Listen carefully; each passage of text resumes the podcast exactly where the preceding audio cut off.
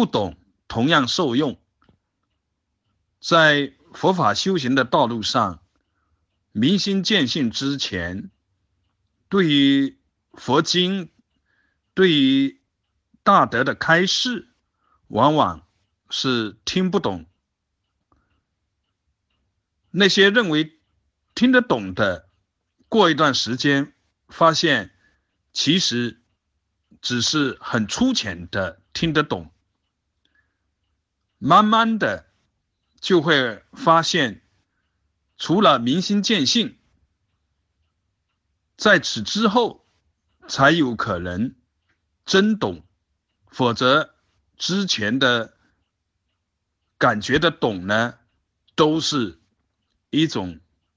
表面上的肤浅的懂，绝大部分时候是不懂，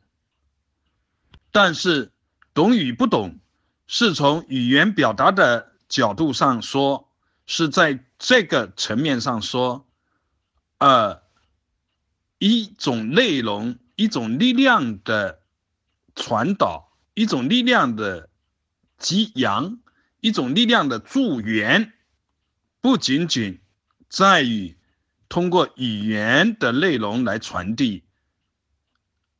还在于。许许多多的方面，包括音声，包括我们所说的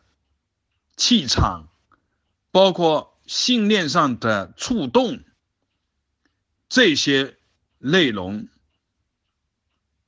包括作为一个法界等流的助缘，呃，触动八识心田种子的力量，这些。道理和现象，我们可以用持咒的功用来直观的把握。持咒，我们并不需要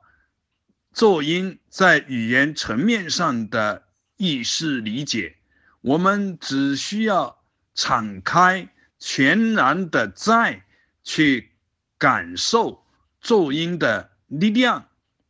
咒音中透出的慈悲气息，就能得大受用。关键是敞开，全身心的敞开，全宇宙的敞开，全法界的敞开，心念上全然的敞开，那么就能如是的受用。